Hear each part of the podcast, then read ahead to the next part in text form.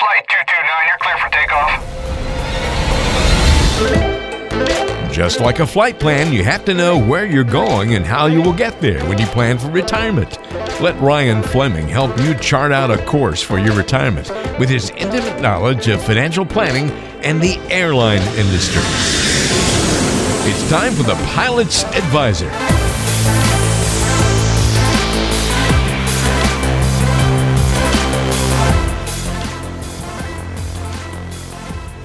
Welcome to another edition of the Pilot's Advisor. I'm Walter Storholt alongside Ryan Fleming, financial advisor at Fleming Financial Group, serving you worldwide with an office in Georgia currently, but uh, really your office is everywhere, Ryan. You're all over the place. Anywhere you and somebody can get together and have a chat becomes your office, which is pretty cool. Uh, you can find us online by going to FlemingFG.com. That's FlemingFG.com. Ryan, you ready for another great show today? Kind of ready, Walter. Uh, today was the first day of kids going back to school, and I got to tell you, that 6 a.m. wake up call I was not ready for. And getting the kids' lunches made and getting them off to school. I'm, I'm struggling this morning. well, I think the conversation will be sharp and good on today's show, so it'll keep you engaged as we go through. We're to see if we can invest like billionaires on the program today. Now, most billionaires, they aren't shy about doling out advice, quipping about what makes them successful, or trying to inspire others to be like them. I mean, you. Oh my God, they sound like pilots. you got a little pilot dig there. Very nice. I don't think you can go a day, Ryan, without hearing a comment from, you know, I don't know, Jeff Bezos or um, the you know Tesla guy. Uh, oh gosh, I'm drawing a blank. Who am I trying to say?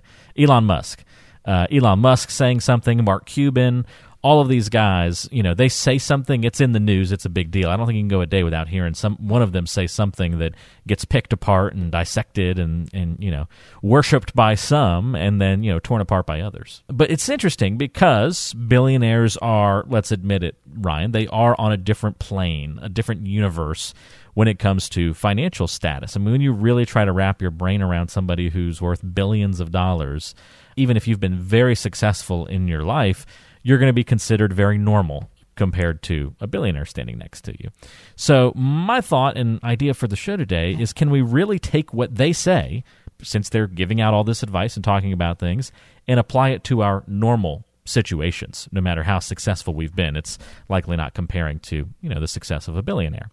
So I think this one will be a, good conversation. So I've brought together some quotes from uh, famous billionaires and want to throw them out at you on today's show and say, can we apply this to our own financial lives?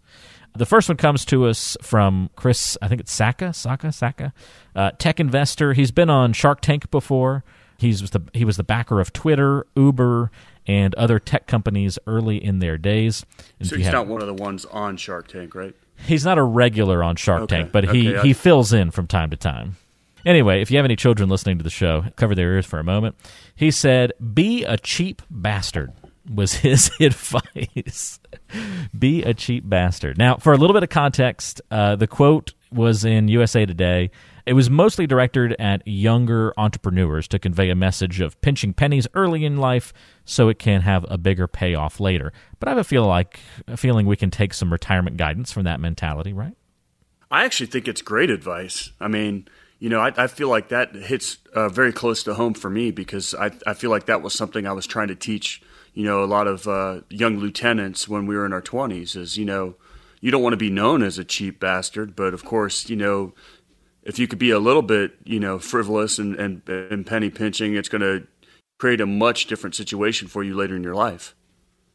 Yeah, I think that's a really good a good point. You know, kind of avoiding that big spending. You know, wait till those savings build up later in life.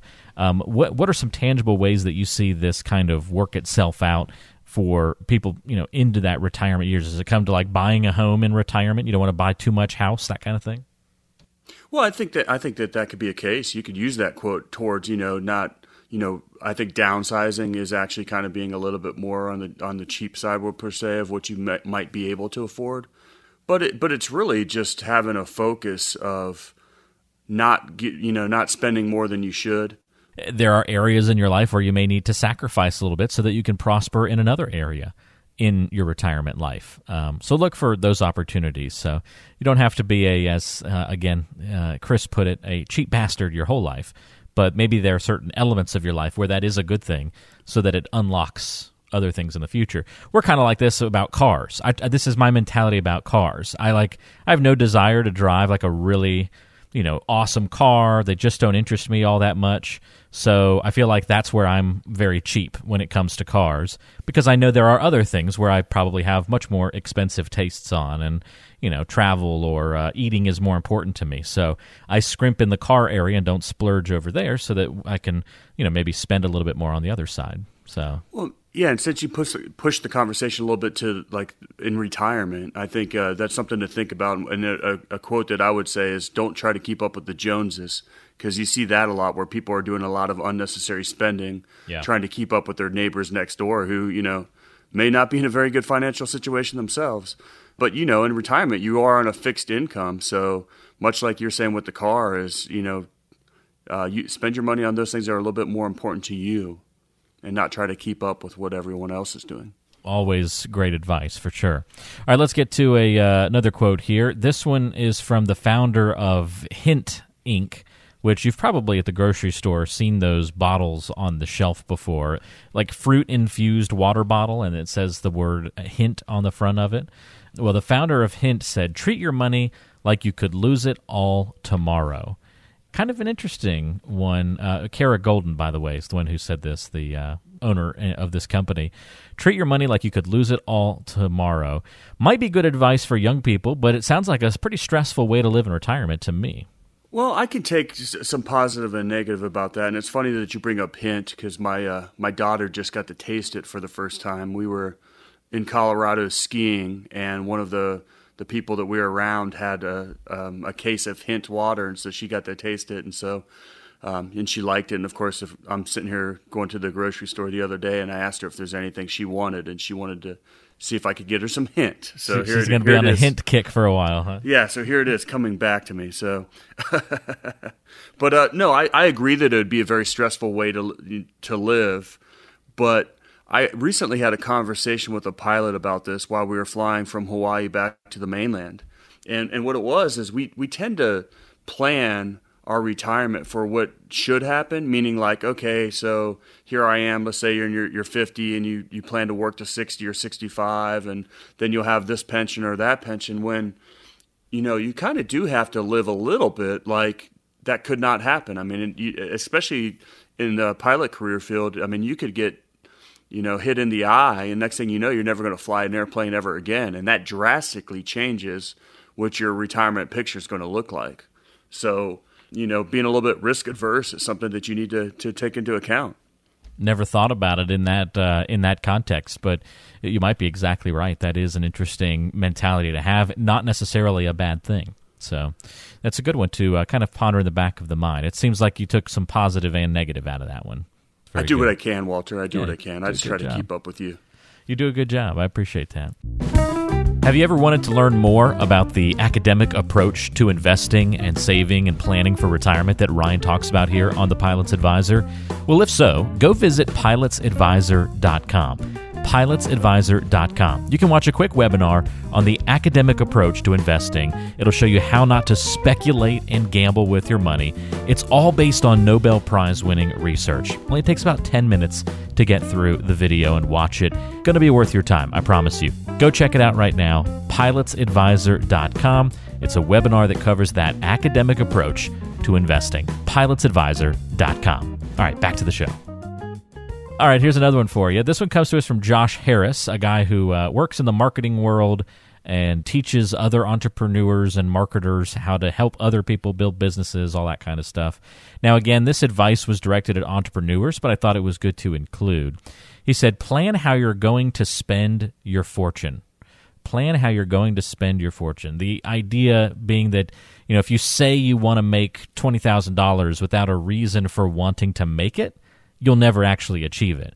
You have to have some purpose behind your dollars, is his mentality. I got to think there's a lot of parallels to the financial world there for you. Well, for sure. I mean, you just saying that it makes me think of you got to have a why. I mean, what what you know, you can make twenty thousand dollars a month, but if you don't have a why for it, it doesn't really mean anything. But planning is always a good thing. I mean, I my wife is much more of a planner than than I am, and it really bugs me when we go on vacation because she wants to plan every little detail, and I kind of want to wake up and go, "Huh, what do I feel like today? You know, what what do you want to do?" And but that but that doesn't work with planning for retirement or spending in retirement because you really do have to have a plan at all times, um, or you might run out of money. Yeah, that's a really good point. I'm curious how much of the planning process with your clients really does revolve around that why and that and that what to do in retirement compared to the financial side. Well, I'm amazed, Walter, how many people don't know what their retirement's going to look like. I feel like that's a question where they really get stumped. I go, well, you know, let's let's imagine your retirement, you know, tomorrow. Say you you just retired. What does that look like? You know, what are you going to be doing day to day? Where do you want to live?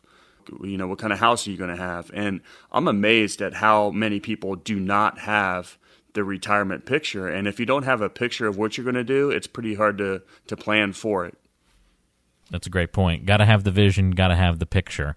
All right, this next quote came to us from Reid Hoffman, LinkedIn co founder, COO of PayPal. And he said simply, have a lifeboat. Have a lifeboat. His argument is that you can't just have a plan B, but it needs to go all the way to plan Z, a true safety net. And his argument is because without it, you won't take the risks that you need to grow. Again, more business advice, but I think it translates very nicely to the retirement planning world. Well, it, make, it makes me think of uh, life insurance, to be honest with you. I mean, you know, and I think that that's um, yeah, your your your emergency fund is your plan B, and so then life insurance would be like the plan Z, the thing you hope you never get to, but it's there, right? Well, exactly, and we have a lot of you know employee sponsored life insurance, you know, while you're working. But what happens the day that you retire and then you don't maybe have a life insurance plan that's there? Um, and if you're not set up, I mean, it, insurance they even talk about is the what if, you know, planning for the what if. So it makes me think of life insurance. I think he's the quote in there talks about that without it, you won't take the risks you need to grow. You know, that's kind of interesting because, you know, most people that are very, very successful take a lot of risks, but it's kind of like driving too, where you have to have an out at all times. I remember my grandfather, he was a uh, retired Ohio highway patrolman, a, a state trooper. And when I was young, we would be driving around town, and not only would he recognize every single license plate that was around us. And if, if there was one that was out of state, he noticed it. He was always talking about, you know, using his mirrors and having an out so that when something happened in front of you, you already had a plan of attack of how you're going to avoid it. And I don't think many of us plan or think that way in our financial lives. That's a fantastic comparison. I'm uh, I'm in that habit too of constantly looking in the side mirrors so I know if I need to swerve, should I swerve left or right? Where is my clearance? And always trying to, you know, keep those opportunities in place. But having that then gives me much more comfort in driving. So I'm not nervous when people start, you know, checking up the brakes in front of me or someone swerves in front of me. I instantly know what to do, where to go, how to react. And it just makes me much more comfortable to then maneuver and operate. Boy, same thing in the financial world, right? If you've got that safety net of a solid emergency fund and a uh, you know life insurance in place and some of these other plan you know BCD kind of things, then with your other funds you're able to take a little bit more of that risk, not just for risk's sake, but you know with risk comes reward, and so it's just more opportunity that you can then explore and go into confidently, and I just think that's that's invaluable. Well, for for sure, and I think that uh, you know us doing this show for over the years, I think we're both a little bit fiscally conservative. That we uh, are conservative with our finances, but it, it creates a lot of security in case things don't go your way. That you have the backup plan, and something that I can think of is, you know, you go to get financing for something, and and suddenly, for whatever reason, you might not be able to get the financing for what you really really want.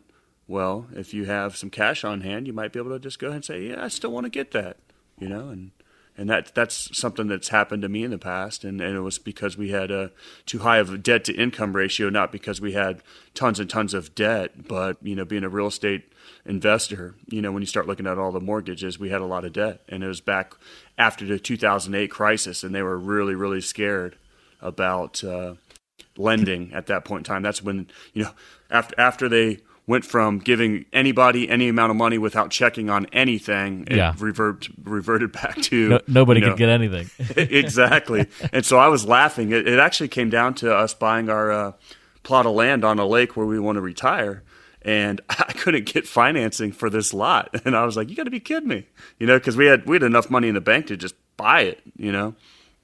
So we couldn't get financing, but because of our being, you know, fiscally responsible for all the years prior, we still really wanted that lot, and we ended up having to pay cash for it to get it. But we Wow. did, and I was just I was thankful that that we had, you know, been fiscally responsible uh, early on, um, so we could. We had that lifeboat, so we still got the lot we wanted.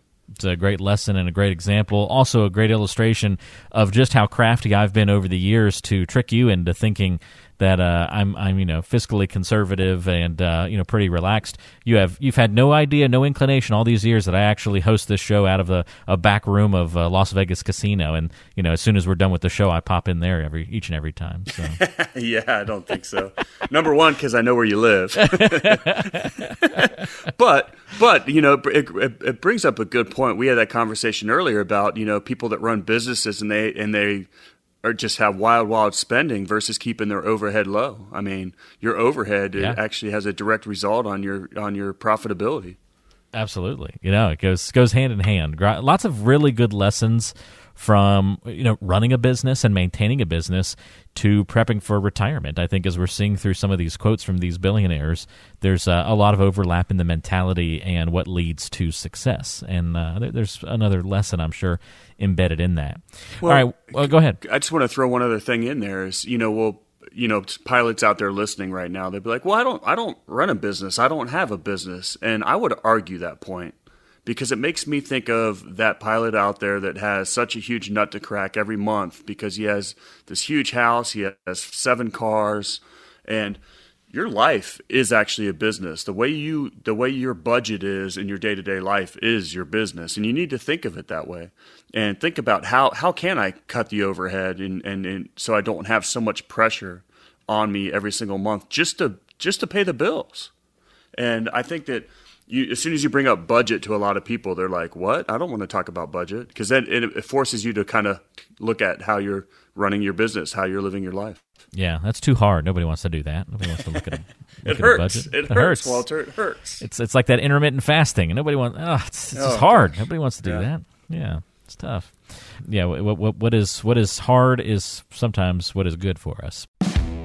Well, hey there. We hope you're enjoying listening to the Pilot's Advisor today. Just wanted to take a quick moment from the show to remind you that if you have any questions ever about what Ryan talks about on the program, need any assistance with your financial planning, need some guidance to get to and through retirement, or whatever financial questions might be on your mind, don't ever hesitate to reach out. The simple way to get in touch with Ryan is to pick up the phone and call or text 843 475 3038. Again, that's 843 475 3038. You can also find Ryan online at FlemingFG.com. That's FlemingFG.com.